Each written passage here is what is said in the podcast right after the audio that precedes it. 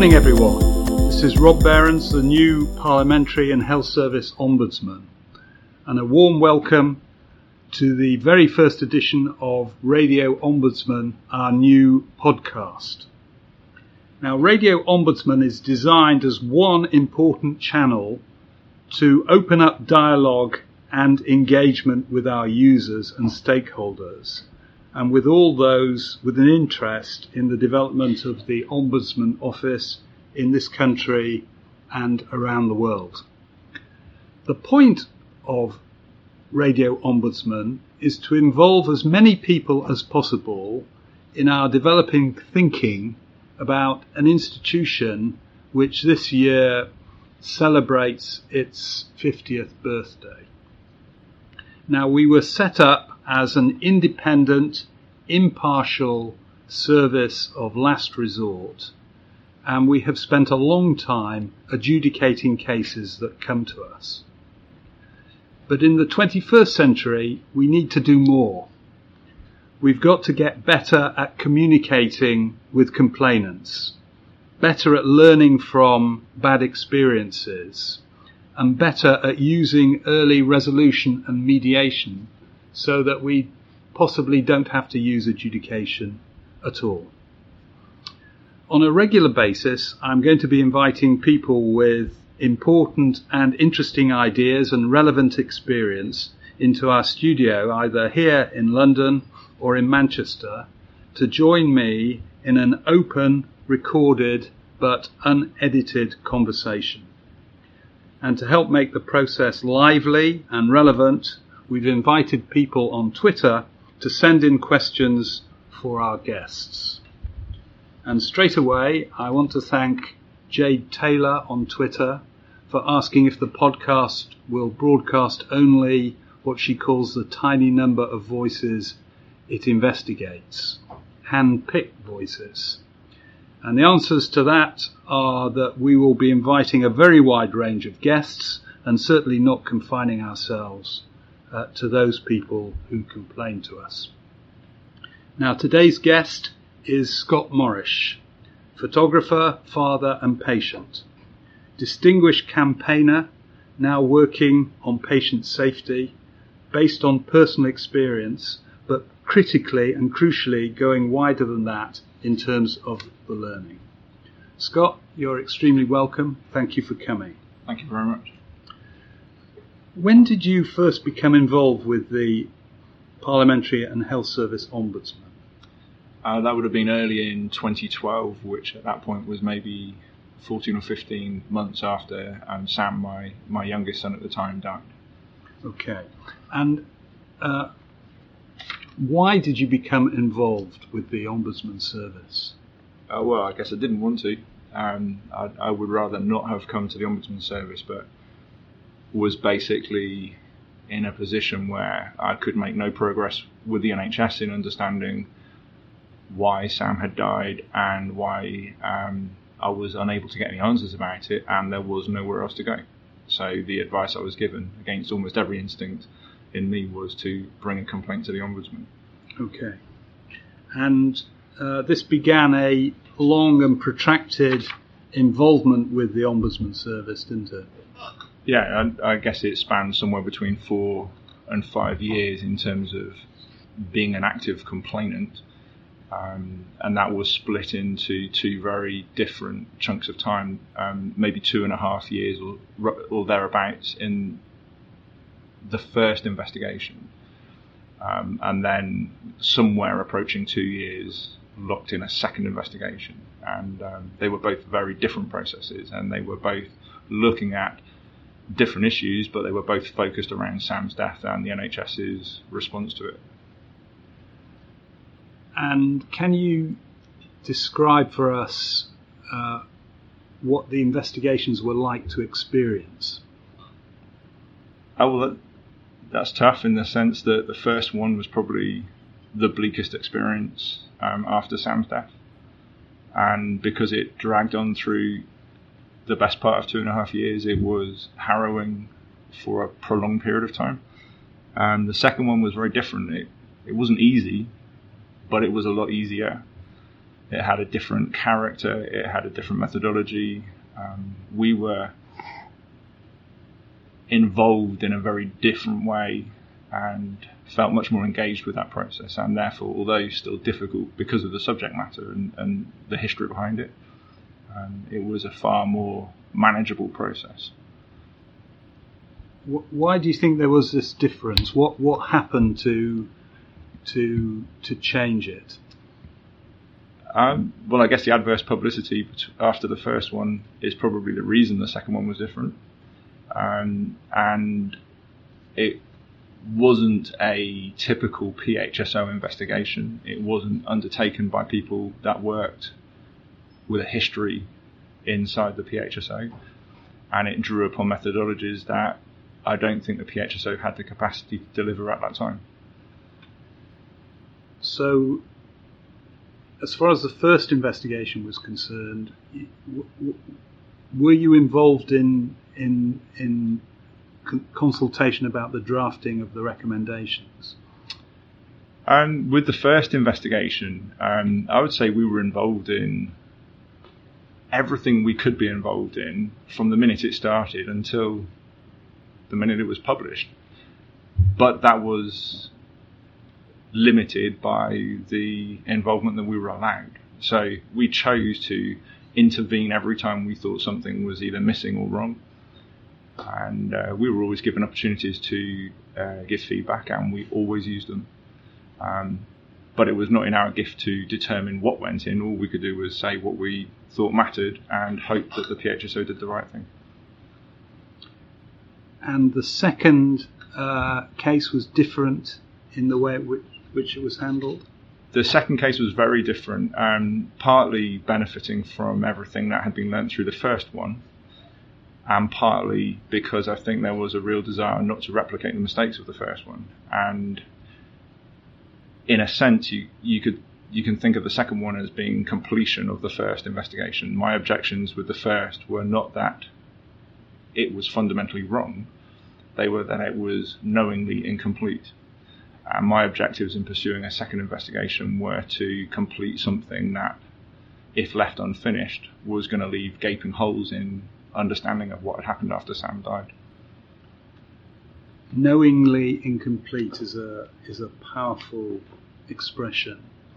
Uh, I've seen a lot of comments on Twitter and since I took up post about the lack of impact of our investigations. Yes. What, what, what do you have to say about that? Um, well, I relate to those uh, those comments and empathise with the people who are feeling that it's impossible to alter or impact upon what the ombudsman is doing, um, because that's exactly how I spent, you know, a big chunk of certainly the first two and a half years and, and some of the time after that. Um, I think the ombudsman has allowed itself to become a hostage of its own processes, and I think that's where a huge number of the problems that people like us experience originate from.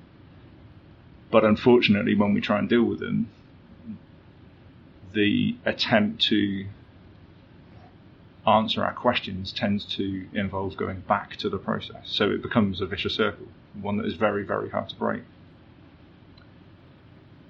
I've I've read evidence that you've given to the Public Administration and Constitutional uh, Affairs Committee, where you've talked about this. And you've talked about the importance of transparency in the investigation as a way of making sure that it doesn't become a hostage of its own processes. Yeah. Could you explain a little bit about what you mean by that? Well, if we take a step back and look at how the processes may have originated, I think perhaps when the Ombudsman Service was set up, it was set up in an age where deference was perhaps the norm towards authority, and um, diffidence may also have played a, a, role. And I think both of those things are things of the past.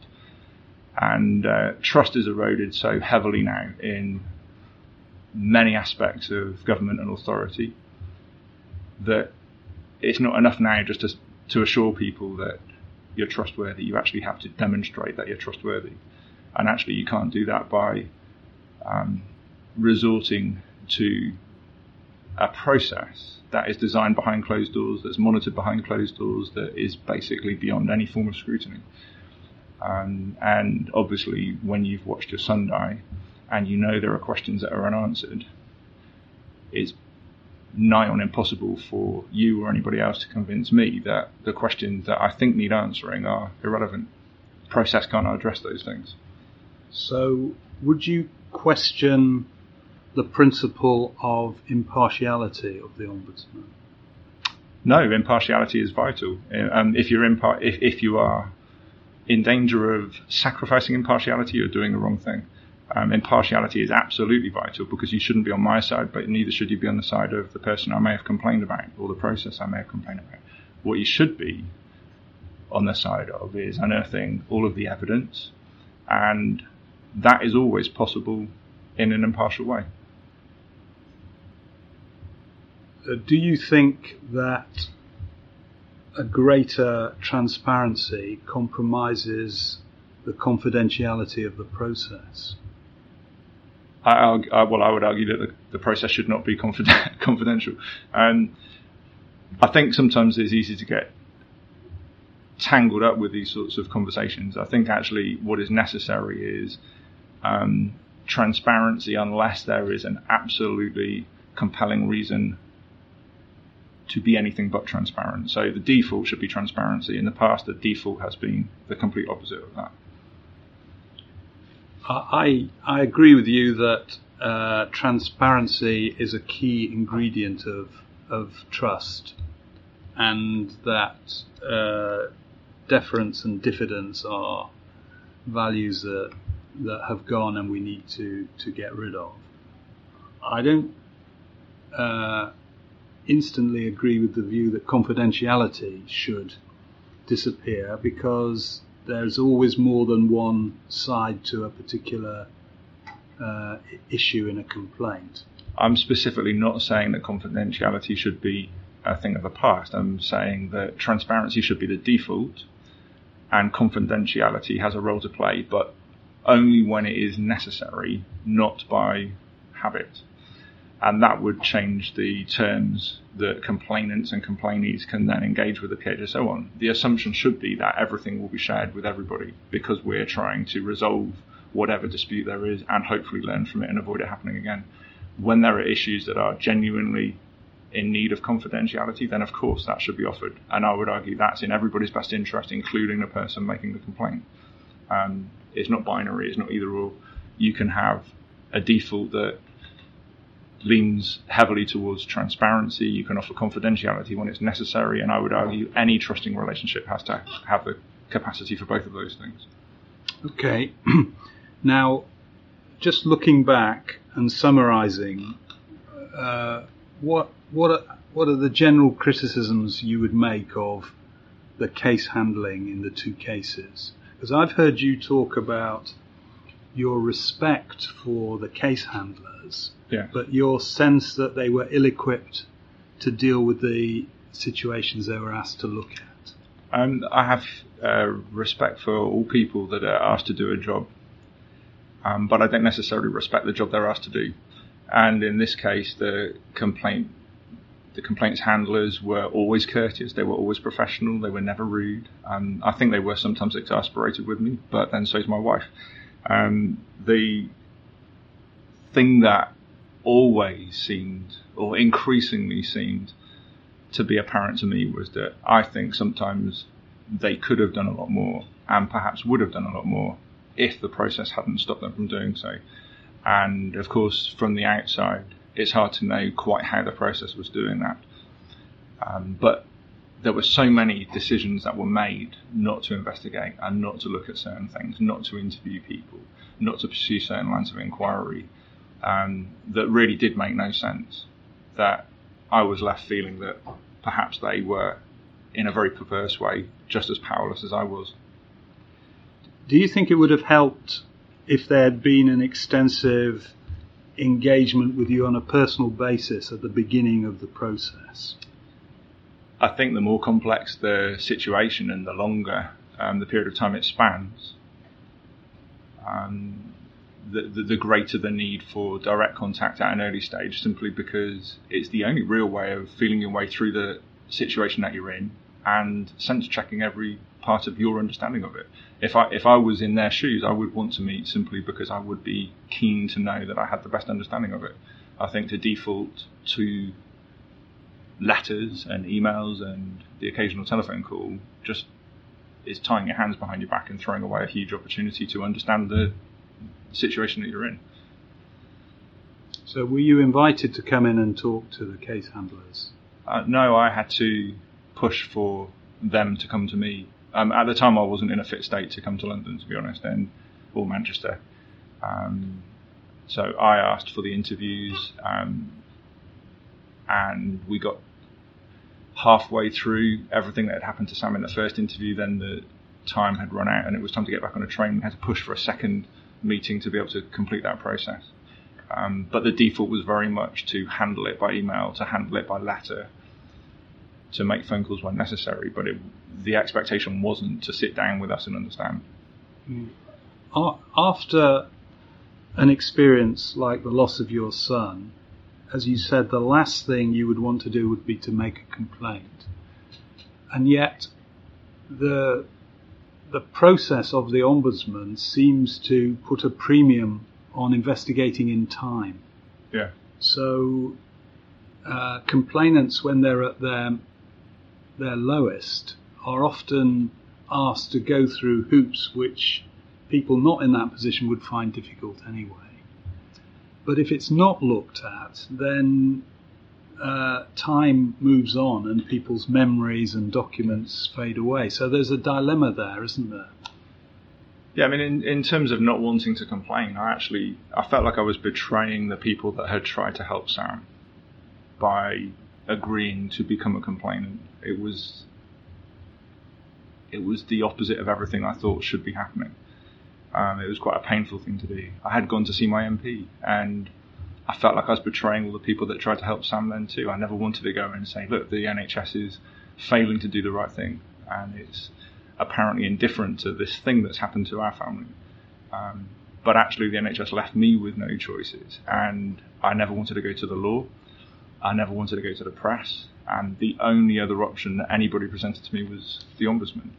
Um, but the hoops that you have to jump through, the knowledge that the, the bar you have to clear is so high, is incredibly intimidating at the same time that you might just be wondering if you're going to wake up the next day. It's an inhumane way to treat a family that's gone through those things. So, this took many years yeah. of your life and your family's life. Um, were you ever tempted to give up? Um, giving up isn't something that's in my nature. Um, but it also caused that that in itself is a is an interesting point because my wife didn't want me to complain either with the first or the second time. Um, if somebody could have just sat down and said sorry, she would have been able to move on. Um, and I know she would have still campaigned around sepsis, but she did not feel that we should be dealing with the inadequacies of a complaint system or the inability to investigate. In her view, that was very much a case of um, the res- other people's responsibilities.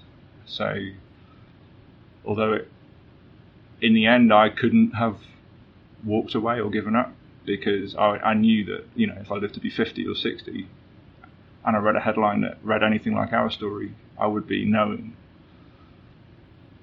that I had colluded to some extent by not not tackling it and I wasn't ever going to feel comfortable doing that. Okay. Um, David Drew uh, on Twitter, a whistleblower, has sent in a question to you, uh, which says, uh, Scott, the Ombudsman has been instrumental in publishing the truth about the way the NHS failed your family. Hmm you are part of a small minority to have achieved this. A huge number of dispossessed relatives are still pursuing the truth.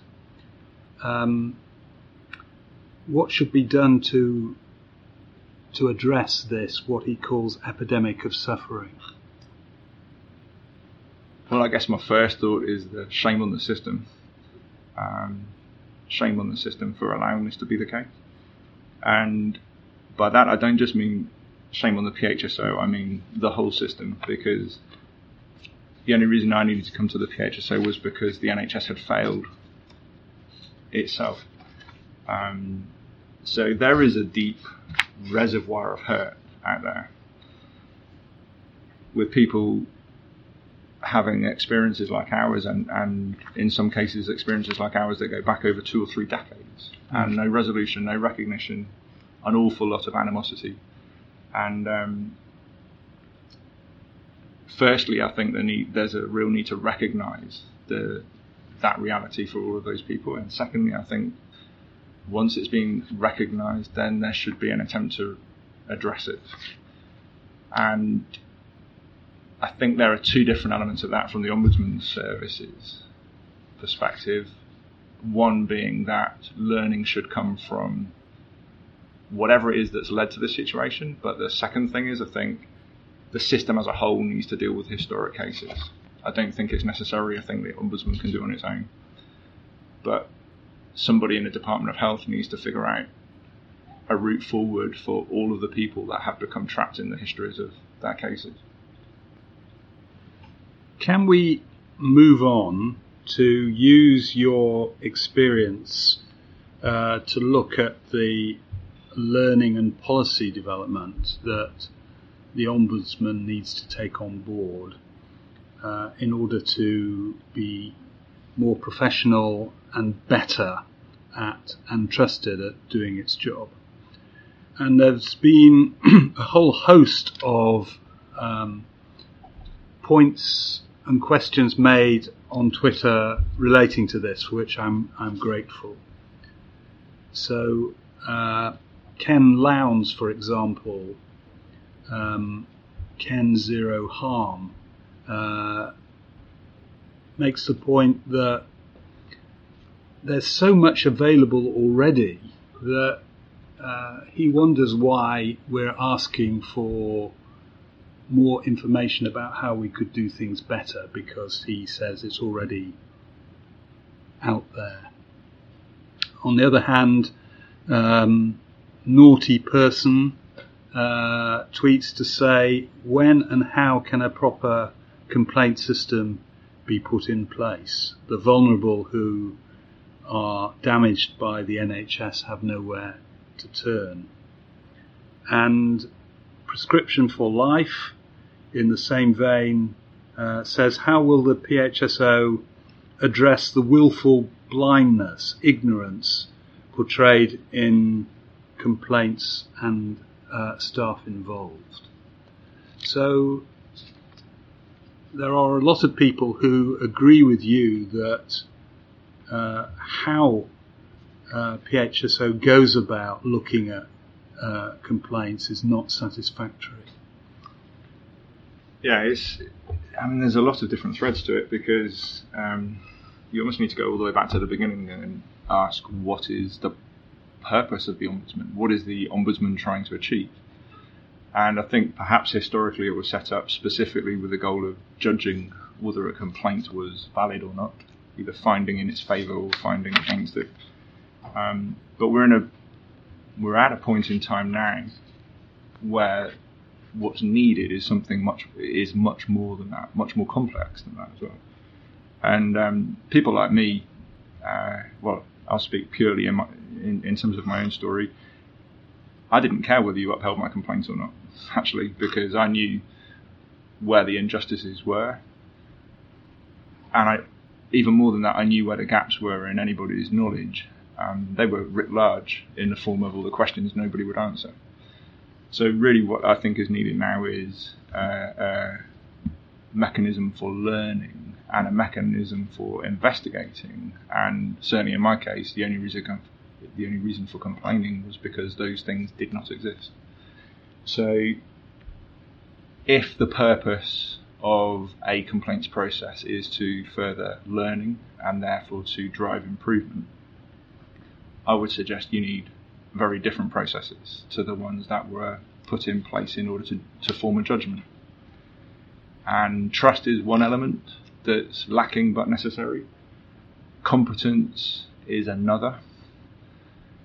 And that has to be tied up with the processes that you put in place. At the moment, I think processes have been put before people, and the consequences are injustice. And I think the processes have also become detached from the purpose. And that's fundamental in my mind because if the goal is learning, you need processes that are capable of getting you there. And I just don't think the Ombudsman has had them. Well, I agree with a lot of what you say. Clearly, uh, the key aim of the Ombudsman Service should be resolution of disputes that can't be resolved um, in, in a trust or a hospital or, or a body in jurisdiction. That is one element of it. That is different and supplementary to adjudication, which uh, involves uh, a judgment about whether or not there's merit in one person's case. So I accept that resolution is different from adjudication. But you need to have resolution because that's what some people want. In your case, that, that wasn't necessarily what you wanted. You wanted learning from uh, the system to make sure that uh, the gaps could be filled that professionalism could be uh, guaranteed in, in the service delivery. Now, uh, hasn't the Ombudsman Service moved some way in the last five or six years by uh, introducing the idea of an insight report, which builds on cases and looks at lessons to be learned in policy development um, in ways which enable policymakers to address the very issues that you're talking about. Yes, I think insight is key, and insight reports, if evidenced, are incredibly valuable tools. Um, I suppose the point I was trying to make just now was that in my case, whether the judgment upheld my complaint or not wasn't of primary interest to me. Um, resolution, actually, as a, as distinct from judgment, was. Um, but I think there's been a tendency, if you look through what's been happening in select committees and um, various forms of communication from the ombudsman, there has been this idea that more complaints will lead to more learning and therefore a better service. And actually, if the if the complaints process is primarily above all other things interested in the robustness of its adjudication, all those other things that it's talking about fall by the wayside. And the process is, if they are purely focused on a robust adjudication, can leave all kinds of holes in knowledge and understanding, which are where you get these comments regarding willful blindness from. If you say, actually, I don't need to look any further because we've already upheld, upheld your complaint, then you're accepting ignorance in a certain area that may be of fundamental value. You can't know unless you look. Well, I, I take that point, but would you take this point that the ombudsman is accountable to the rule of law. Yeah. And while people say the ombudsman is not accountable, in fact, uh, people who regard the decision as deficient in some way can yeah. go to a court and say this is an unsatisfactory uh, investigation. So we we can't uh, not seek to have rigorous adjudication. You should seek rigorous adjudication, but you shouldn't settle purely for rigorous adjudication. I was told time and time again through my first investigation that we had reached a robust adjudication and therefore we will not go further, which basically meant there was no point in the second investigation. The second investigation probably revealed more useful information than the first, but it was deemed unnecessary at the point that the first one was signed off by the Ombudsman there was a massive hole in the knowledge that was gathered through that first investigation, and it's there. A lot of it is there in the second report. So, by definition, a robust adjudication can leave holes in knowledge. Um, the the reason I mentioned purpose, you know, you've got people and process and purpose. If the purpose of the ombudsman is purely to reach a robust adjudication, that takes you down one process route. If the purpose is also to hold the systems accountable for improvement beyond simply arriving at a judgment as to whether a complaint is valid or invalid, you have to go further, and that needs a different methodology. And that, to some extent, is what was different between the first and the second investigations that, that I saw. You say that the ombudsman must be independent. Yes. But there should be an independent review of what the ombudsman does, which is not a judicial one. It will, yeah. I mean, picking up on the idea of accountability in the form of the judiciary, I can't think of any greater injustice that could be heaped upon a family than to say after you've gone through everything with a service like the ombudsman, actually, if you're not happy, now turn to law. Um, I will never do that. I would never have done that. And I don't think it's just for a family that's gone through those sorts of experiences to have to take those sorts of steps in order to make an organisation accountable. I think it's the wrong mechanism. I actually think it's deeply damaging to the reputation of the ombudsman too. Um, now, it's not the ombudsman's fault if that's the structures that have been written into primary legislation, but it doesn't mean it's right for the future and uh, I think it may well be an area that needs, needs judging. Now, it should be right that you can can turn to law if you need to, but I think you need something else as well, and well, that and that something else um, has to be focused perhaps less around structures like the law and more around ideas like restoration. So it's a question of trying to resolve differences, trying to reach understandings, trying to share understandings, trying to have a contextual shared consciousness of, of the whole system so that if, if differences remain, we can understand what they are and maybe even accept and respect them, even though those differences may remain. That, so, that's not possible in a, in a judicial setting. Well, a couple of points that come out of that. First of all, what you seem to be saying is something along the lines that you need to have an element of mediation in dispute resolution in order to properly address uh, the differences between the two sides. Yes, um, mediation, a trusted broker that can help um, people with legitimate, different ideas and opinions to sit down and find a way forward if that's possible. It may not always be possible, but I think we could do much better than we do at the moment. Okay, well, we can agree on that, but I'm not sure we can agree on the issue of non-judicial independence. So independent review. So a number of people on Twitter have raised the question, when will, Rich Squints for example, when will PHSO get an expert independent review of a number of key failed cases? And some people on Twitter point to the fact that you, you had, you were offered an, an element of independent review. Well, that, our second investigation wasn't an independent investigation. It was conducted by the PHSO um, on the PHSO's terms.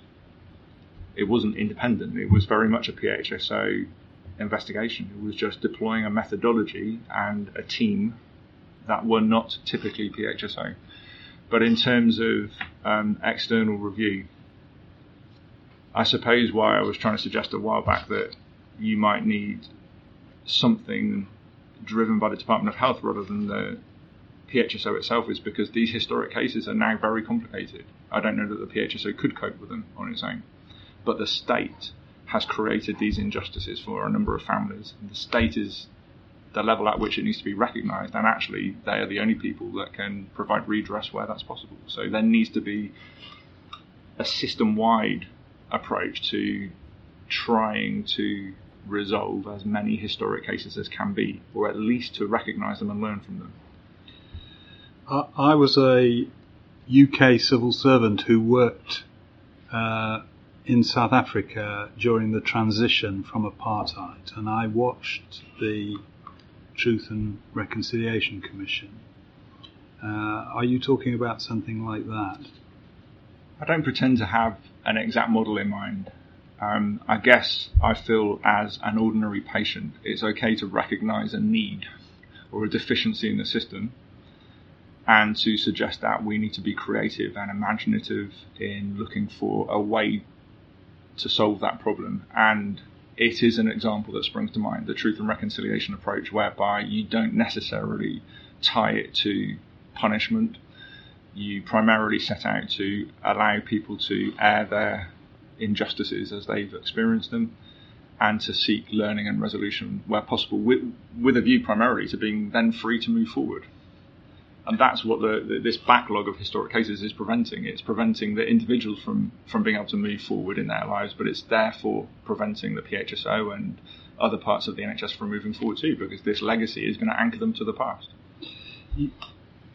That's one thing, but a related issue I, I'm more sceptical about, and you talk about the ombudsman marking his or her own home homework. Yeah and a number of people are asking not for a review of historic cases, but of contemporary cases yeah. if they don't get the outcome that they think they deserve. Now, I'm interested in your view on this because my view is that with no power of coercion, with no ability to be able to impose uh, a recommendation on a body in jurisdiction. We are the body of last resort for a complainant, and that it is inappropriate to offer anything else after that fact, providing that we have reached an evidence based um, decision. Now, you, you don't agree with that, do you? Um, if I've understood that correctly, I think the the the point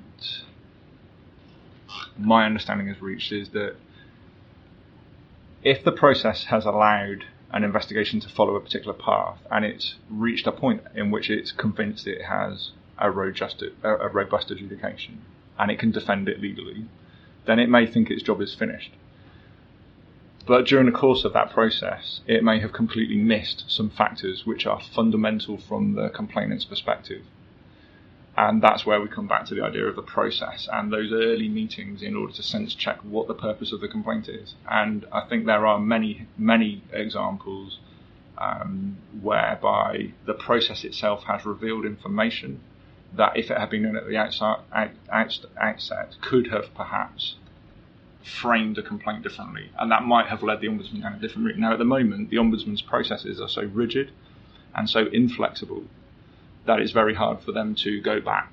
It's not an iterative process, it's very much a linear process, or at least that's how it seems. We're going to tick this box, tick this box, tick this box, and now we've got a ro- robust, defensible set of findings, so we're going to leave it there. That, that isn't how families live.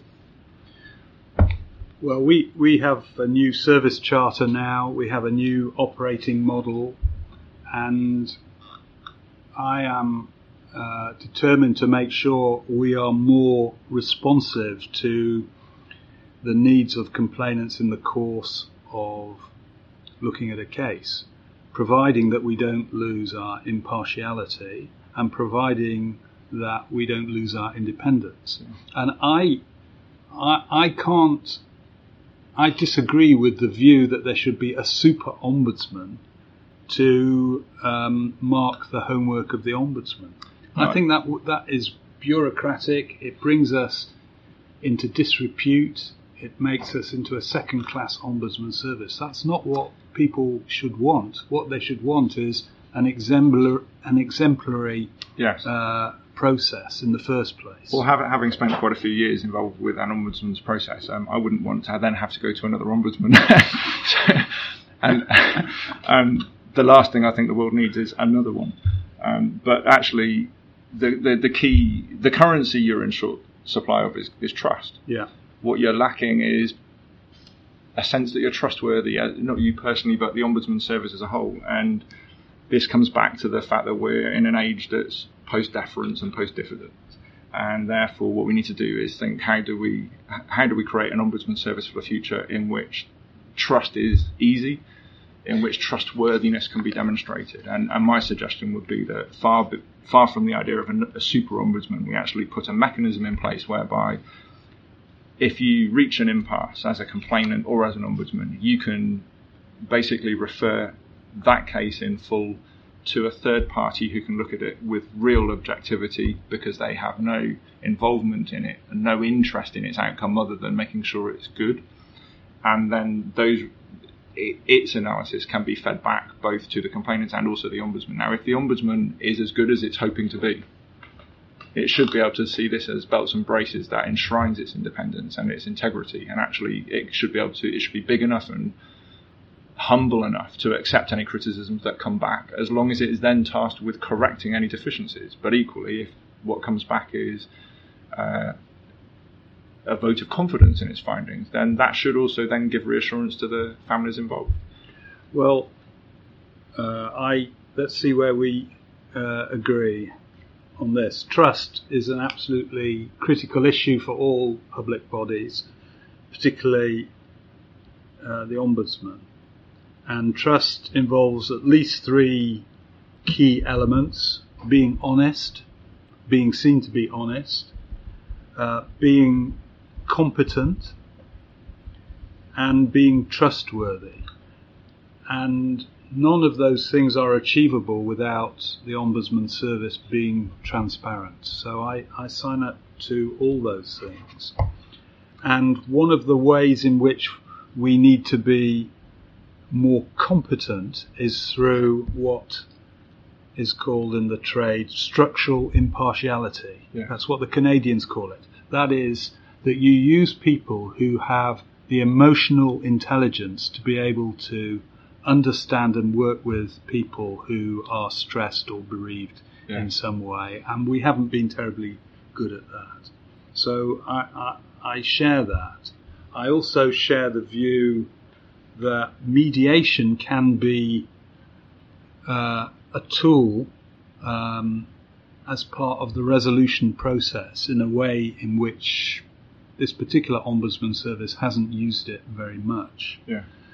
Where where I disagree with you is whether or not this should be outside the the institution or not. Yeah. Um, but perhaps that's something we can continue to to, to debate. Well, if, if we were in a different place in terms of public confidence, I might disagree with myself on this, but we are where we are. Yeah. And trust is at rock bottom in some people's minds. Yeah.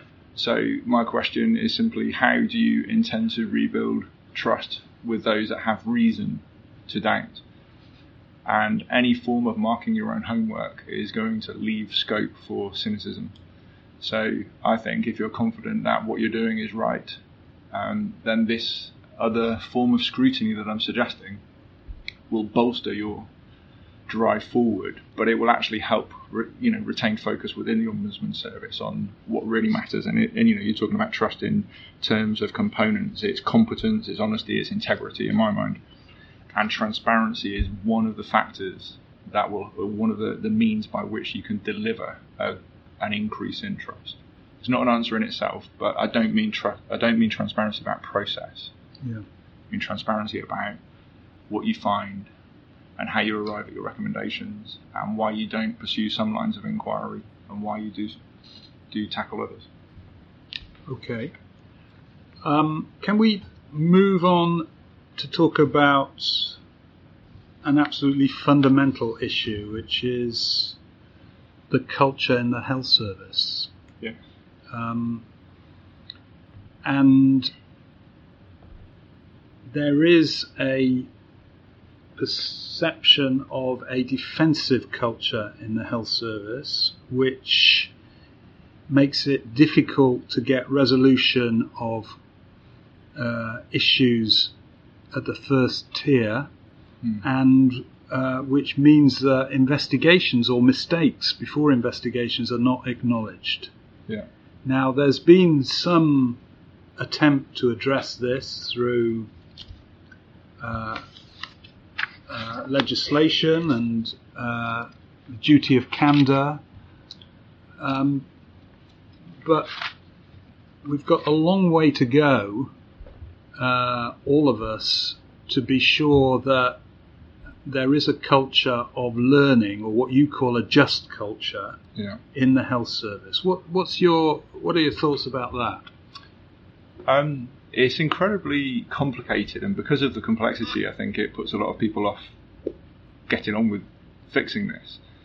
But it also sometimes leads people down um, partial routes to success. So the duty of candour, for example, um, may or may not help. I think it probably helps in some cases, and it may hinder in others. It's not clear cut. Um, learning culture is something I think before Sam died, I had simply assumed that healthcare was rooted in scientific thinking. I had assumed, therefore, that if a problem arose, it would try and solve the problem, and that by definition it would want to learn. And that's partly why, when I asked simple questions, layman's questions about what I had just seen happen in front of my eyes, um, I, I was so shocked by the reticence, the reluctance, the defensiveness, and um, in a sense, that's why I'm here now still. Because no matter what reports have been written, I know at grassroots level, most of those issues remain unaltered at grassroots level for most people. And I guess my hope is that by untangling what culture means and what shapes it, we can actually bring about change faster than most people would dare to think is possible. Um, the just culture, I think, is the key thing, and if people feel afraid to be asked questions, let alone answer them honestly, it tells you that they don't feel free to admit their mistakes, and that means that their team, the people around them, can't learn. And whilst that's the case, we're just going to keep on having stories like this.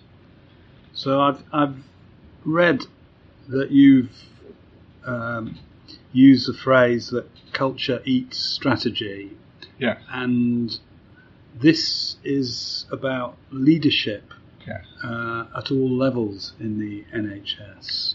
Yes. So how how do we empower uh, clinicians and administrators in in the health service and other bodies to become more self-critical at the point in which they're under huge pressure uh, and they're having to exercise their professional judgments all the time.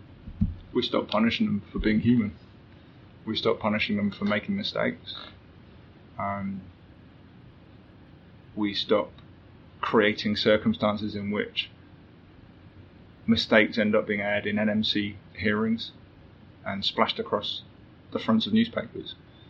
We create an environment where people feel psychologically safe to say, I think I've made a mistake. And then to explain it and have it scrutinized in the interest of improving and, and growing. And that requires um, much more than just leadership. Leadership on its own is, is one key element, but you need good governance, you need accountability. And at the moment, all three, th- all three areas are, are lacking in too many places.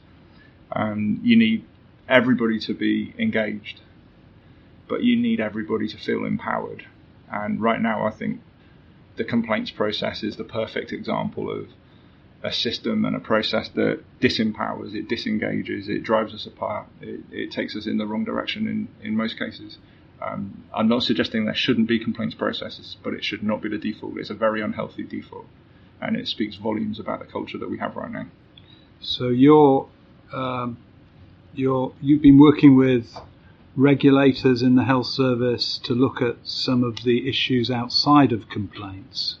I, I'm not. I, I mean, that sounds far too um, serious. I'm not working with anybody, um, but I am certainly trying to engage with those people. I think are shaping the service that we have, and that means um, soon I hope to be speaking uh, with some people in the GMC, and I will strive to to speak with others too. But basically, I've come to the conclusion at the moment that the regulation we have is a big part of the problem.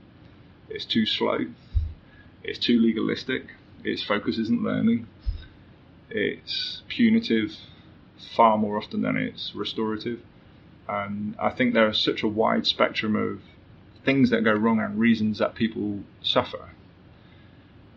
But we seem to have a one size fits all response, which is basically a complaints form. And actually, what we need is a whole suite of responses. It, involve, it would involve mediation, um, in, in some cases, restorative approaches where possible. Punishment should just be one, and it should be the rare example. But at the moment, it's almost a form of brinkmanship, as if here's a complaints form, we'll either uphold and somebody might get punished, or or nothing is going to happen.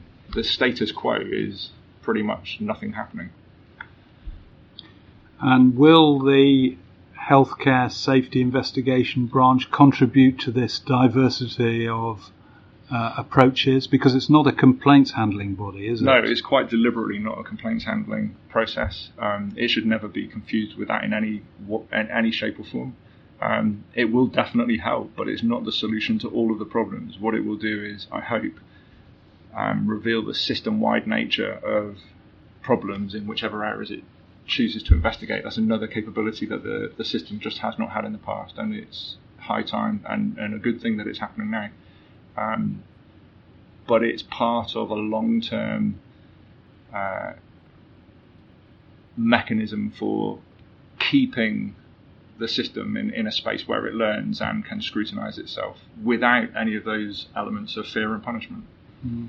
I mean, there are a lot of regulators in the health service, and one of the key issues is that they are all joined up and and uh, understand what each other does, do, and and and work constructively together. And is that beginning to happen? Um, on the way up to this recording, I was thinking about what I think the biggest problem in the whole system is, and actually I think it's silos. And I think each regulator is a silo of its own, and it sort of left me wondering if, in, you know, we have an NHS, a National Health Service in name, but in practice we have a siloed health service, and I actually think that's the hub of the almost every problem I've encountered. It's silos within silos, and the regulators are, are hampered by that on one level, but within a hospital, within the hospital where Sam died, you've got many, many silos, different departments, different specialities, different hierarchical silos, and different disciplinary silos. And I think each of those silos is the reason that communication doesn't just morph across the whole system. And you know, uh, yeah, I mean, it's, it's going to take a bit longer to understand that properly, but. I think when the regulation mirrors the dysfunctionality of the rest of the system, we're in a bad place.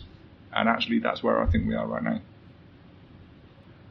Well, Scott, you, you've been balanced, frank, bleak, uh, rooted in experience, and we're very grateful for that. Uh, as a way of finishing, are there any reasons to be hopeful that there's a way forward uh, for the Ombudsman and changing the culture in the health service? Yes, um, I haven't meant to be bleak actually, um, but there are always reasons to be hopeful. It's a reason for remaining engaged, and the key thing I guess I'm looking for at the moment when I know I can sit back and think I've done what I needed to do is to start seeing evidence that the situation that we have experienced is properly understood. And the problems that we have encountered are properly articulated, and then there are at least theories about how we might solve them. So I'm looking for solutions to these problems, and I'm looking for like-minded people that want to solve these problems. And um, I think that the the measure for me is when patients and staff are, are talked about in the same breath, and their interests are aligned, and they're not pitted one against the other, as is often the case in something like a complaints process. So we're looking for a culture where the leadership displays humility, where it has empathy for everybody under its sphere of influence. We're looking for systems that are resilient and adaptable and supportive, and basically patients and staff feeling empowered, empowered to be honest about what has happened to them. And I think when we start moving in that direction and start seeing that actually happening, then trust will emerge. It will be the flower on on this particular plant. Um, it might all sound a bit vague and a bit dreamy, but uh, it's my reason for being hopeful, believing that that is possible. Scott Morrish, thank you very much indeed. Thank you for listening to Radio Ombudsman. We'd love to know what you think, so please leave a review or comment. If you like what you hear, please share and subscribe for future editions.